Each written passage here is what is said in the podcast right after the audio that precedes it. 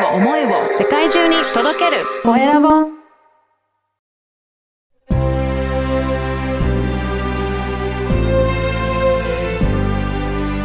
経営者の志。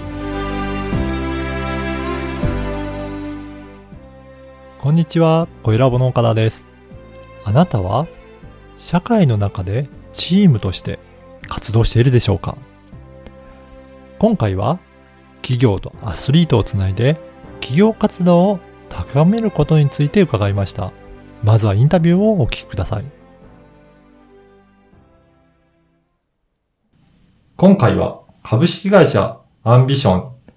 22代表の羽生直武さんにお話を伺いたいと思います。羽生さん、よろしくお願いします。よろしくお願いします。まずは簡単にあの、自己紹介からお願いいたします。あはい。えーっと、そうですね。私自身は、1979年生まれの41歳です、はいまだ。で、千葉県で生まれて、はいそこから、そうですね、中、えー地元の小中出て、で、高校はうん、千葉県の中では、その時は結構強かった八千代高校っていうところに進んで、その後に筑波大学に進んで、その後にプロになったんですけど、うん。サッカーでプロになって、えー、そっから16年間プロサッカー選手をやって、4年前かな、はい。に引退したっていうところですかね。はい。今はどういった活動をされてるんでしょうか、ね、今、は、えっと、自分で去年から会社を立ち上げて、はい。まあ、FC 東京をはじめ、うん。えっと、業務委託というか、はい。パートナーシップを結んでもらって、うん。えーそのいくつかの企業と、えー契約しながら、はい。今後はす自分がアクションを起こしていけるようなおビジネスモデルみたいなのを考えてるっていう感じですかね。そうなんですね。はい。じゃあ、えー、アスリートと企業、なんか結びつけるような感じでしょうか？最初はそれこそ FC 東京にも所属してたので、はい FC 東今 FC 東京の話で言うと、あの、スポンサー周りの事業部っていうところと一緒に仕事をしてて、はい。そういう企業さんが FC 東京にどんぐらい、どのような価値を見出してくれるのかとか、うんうん。クラブが何でお返しできるのかとか、そういうのを考えながら働いてるっていうのがある、あって、はい。企業とサッカークラブっていうところを、まず学びたいっていうところと、そのもうちょい、なんかな、狭い領域というか、アスリートに対して、うん。アスリートをなんか、手助けできないかなとか、僕自身もキャリアで悩む時期とかもあったので、そのサッカーが終わってどうなっちゃうんだろうとか、えー僕とかはもうサッカー選手にお前なんかなれないっていうところから始まってるんで、あーはい。あの、そこで、じゃあサッカー3年後にクビになっちゃったらどうしたらいいんだろうみたいな感じとかをずっと思ってたんで、うん。その不安を抱えているようなアスリートたちが、その競技に専念できるような環境ってどうやったら作れるかなみたいなのを考えているって感じですかね。やっぱりアスリートの方って、やっぱり結構現実として、本当に実績が出ないと、本当その先がないとか、常になんかそういった意味では、プレッシャーの中戦ってるんじゃないかなと思うんですけど。ああ、でもめちゃくちゃプレッシャーはありますし、うんまあ1年契約とかも普通にあるんで、はい今年ダメだったらもう来年ないみたいなはいのを、まあ自分の意思じゃなくてクラブから言われるんで、そうですね。そことの戦いとか結果を残し続けるみたいなところは、すごいストレスもプレッシャーもありますけど、はい。まあそれを実現できたっていくときのそのなんていうかな、幸福度というか、は高いとは思いますけどね。ああ、はいそうですね。だからやっぱりスポーツ選手、アスリートの方は常にそういったところも意識しながら自分の競技も、えー頑張っていって、高めていってっていうところなので、やっぱりそういった意味でも安心してその競技続けられるようにっていうところは、サポートがあるとやっぱり全然違ったりとかするんですかね？と思いますね。今、まあさ、例えばサッカー界、はい。プロサッカー界でもデュアルキャリアとか、そういうサッカーしながら、プロでありながら、例えば、うん。アパレルのことをやったりとかあ、ーはい。なんかそういうのが、あー大事だよね、みたいな風潮はあるとは思うんですけど、はい。逆に言うと僕なんかも、そう、もう明日のために今日ベストな状態を、うん。が、何なのかししかわからない子は、うん。それしかやらないっていう子もはいいてもおかしくないと思ってるんで、はいその子たちは、でもなや不安もあるしなっていう子とかに寄り添えるようなうん。自分でいいたいなみたいな感じで働いてはいますかね。そうですよね。やっぱり、そういずれ、そのスポーツ選手は引退っていうようなところもあると思うんで、じゃあその後どういうふうに、えー、自分たちは、あの、やっていくのかっていうところも、うんそこのビジョンも描きながらやっていく必要もあるんですかね。うーん。それができればうんベストだとは思うんですけど、うん。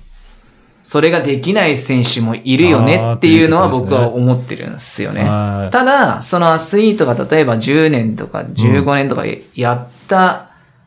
裏には、うんその次のキャリアでも活躍する要素が詰まってると思ってるんで、はい。そこは、あー何ていうかな、常にアンテナを張らせてあげたいなというか、んそれが思うところではあるんですけどね。そうですよね。はいなんか、そういった意味では、企業もそういった、かなり、あのー、トップクラスだったりとか、今まで苦しい、えー練習とか、えーそういった実績を上げていただいた、うん。そういった方たち、やっぱり一緒に仕事をしていきたいなっていうような企業も、まあ、あるんじゃないかなと思うんですけど。そうであるとありがたうん。いとは思ってますし、逆に言うとアスリートはそれが当たり前だと思ってるんで、うんうんうん そのなんかアスリートってこうだよねとか、忍耐力あるよねとか、はい。持続することできるよねとかって、いや、それは当たり前っていう感覚なんですよね。当たり前だはい。逆に言うと。でも、企業さんがそれを、はい。じゃあ、そうだから、じゃあ、例えば採用しようって言った時に、アスリート側が、じゃあ最初の段階で、なんていうかな、エクセルをやる、はい。気概があるかみたいなところは、めちゃくちゃ大事だと思ってるんで、僕はその両方がはい。歩み寄ってもらえるよううん。な、間にこう、企業と選手をつなぐような。立ち位置でうん、こう、中立につないでいくみたいなのが理想かなとは思ってるんですけど。そうですね。それぞれのアスリート側と企業側と、まあ思い描いてる、そのギャップってやっぱりあると思うので、うんうんそこを埋められるような立場で今活動してるというところですかね。。そうですすね。うん。やっぱ企業の方にも、はいアススポーツだったりアスリートの価値を僕がしっかりと言語化して、はいできるだけ伝えなきゃいけないし、で、企業の人がもともと持ってるそのアスリートの拡散力だったり、その人、なんていうかな、人に、い、が集まるとか、うんうん。みたいな、まあ、サッカーチームをとっても、一試合で3万人が集まるとかそこの、なんていうかな、そういうところを価値として感じてもらえたら、あの、いいなと思うし、うん。アスリート側も逆にそっちに、なぜあなたは存在しているのかじゃないけど、こういう人たちがいて存在してるよねとか、そういうのを伝えていけるようなのがいいかなと思ってますけど。そうですね。はいじゃあ、企業側にとっては、どういった感じで、その、まあ、えースポーツのアスリートだったりとか、うんうんうんあとはそういったクラブだったりとか、うんうんというところを、なんか、うまく連携していってもらいたいとかっていうのありますかね？そうですね。でも僕もスポンサー前の仕事とかをさせてもらってる中では、やっぱりシンプルに FC 東京で言うと、はい。えっと、三、まあ、コロナでこんな形になっちゃってますけど、はいもともとは3万人が毎試合来るようなところで、じゃあ例えば、シンプルに認知度を上げたいとか、はい。あとはそういうスポーツに、えー、J リーグ自体が地域貢献みたいなところを理念に掲げてるんで、そこに賛同してくれるっていうことは、そういう社会貢献だったり、地域貢献だったりみたいなところの部分もあると思いますし、はい。で、あとは採用、クリーンなイメージってスポーツにあると思うんで、そこに、スポーツに、まあ、例えばスポンサードしてる企業は、はい。あークリーンで、えーそんな余裕があるというか、うんそうですねはい、みたいな形で採用が増えたりとか、うんなんかそういうところはあるのかなって思ったりしますけどね。ね。確かにそういった感じで、企業のイメージ、ブランドアップになると、あの、お客様に対しても PR できるし、うんうんもしかしたら従業員、働いている方たちにも、そういった意味では、福利厚生的な感じでなったりとかっていう、いろいろな面があるかもしれないですね。そうですね。うんだから僕とかは、例えば今企業の方の前でたまに話したりもするんですけど、そういうチームビルディングだったりうん。にサッカー選手だった経験が生きたり、はいあとは社内の人のそういう、じゃあ FC 東京応援しようみたいな、みんなで応援しに行こうみたいなところは、お互いがこう、メリットを受けれるというか、うん形にして、慣れたらいいなとは思ってますけどね。そうですね。特にやっぱり、サッカー選手って、サッカーのスポーツというと、まあ、チーム競技なので、うんやっぱり自分だけって言っても、なかなかそそれはチームとして、えー形にならなかったりすると思うので、そういう意味だと、企業がチームとして働くのに、少し近い部分もあるのかなと思うんですけど、どうなんでしょうかね。そうです。僕はそこはサッカーや、まあ、チームスポーツというか、してる中で、はい一番、じゃあサッカー選手、少なくともサッカー選手ができる、うん、てかな、横展開できるとすると、その、一人だけいいプレーしても勝てないんで、はい。じゃあ11人でどうやって勝っていくかっていうのを考えなきゃいけないスポーツだと思ってて、今の僕、なんか、一人二人抜い、相手を抜いたところで、はい。それは勝利につながんなかったら意味ないっていうようなところで言うと、11人とか組織で勝つ、自分、ん。勝とうとする中で自分は何に貢献できるのかっていうところを考えながら進めなきゃいけないと思ってるんで、そういう意味で言うとそういうえ一般的な社会の、うん。あ企業とかの中で、それが、どのぐらい浸透してるのか、うん。逆に言うと浸透してないからこそ、はい。アスリートっていうのがそこに力を発揮する場所があるのか、みたいなところは、今考えてたりもしますかね。だから、これからは、やっぱり企業もそういったチームビルディングとか、やっぱり、あの、すごく必要になっていくと思うので、まあそういったところにアスリートが入っていって、うまく、えー企業として回るようになっていくとか、なんかそういった橋渡しになっていくイメージですかね。そうですね。それができたらベストで、うん僕はそれこそ、なんていうかな。サッカー選手が、あ、まあサッカーから全てを教わったって僕は言いたいんおで、ーはい。あの、サッカーでずっと、まあ、40年近く生まれ、まあ生まれたから30年以上うん。やってきた中で、そこに全てが詰まってるはずだって僕は思ってるんで、うんそれを次のキャリアにつなげて、僕もこう成功していきたいっていうのが今の目標でもあるんで、はい。そういうチームビルディングだったり、なんだ、リーダーシップだったり、なんかそういうところで活躍できるようなあー人になりたいなっていうのはあったり、うん。アスリートにとっても、例えば、サッカー選手だったらサッカーなくなっちゃったらもう、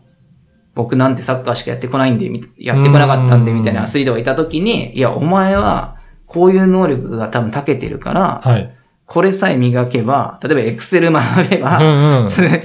次のキャリアでも必ずお前はいけるはずだみたいな、それさえ最初のと、なんていうかな、スタートの苦しさだけを、うん。あー乗り越えれば、うん、ある程度長くキャ、えーアスリ競技を、競技をやってきた選手からはいけるんじゃないかな、うん次のキャリアでも活躍するんじゃないかなっていう仮説のもとに今働いたりもします。はい。あのーまたちょっと次回ももう少し、あのー志のも含めていろいろお話を伺いたいなと思っていますので、はい。引き続き次回もよろしくお願いはい。よします。ろしくお願いします。本日はどうもありがとうございました。ありがとうございます。いかがだったでしょうか？羽生さんはスポーツを通じて多くの人に貢献したいという思いが強いんだなと感じました。そして個人ではなくチームで成果を上げることは企業でも大切なことだと思います。そんなアスリートと企業をつなぎ、アスリートにとっても企業にとってもメリットのある関係性を生み出していると感じました。チームビルディングに力を入れたい企業は直接羽生さんの思いを聞いてみてはいかがでしょう。ホームページからお問い合わせしてみてください。あなたの志は何でしょう？ではまた次回。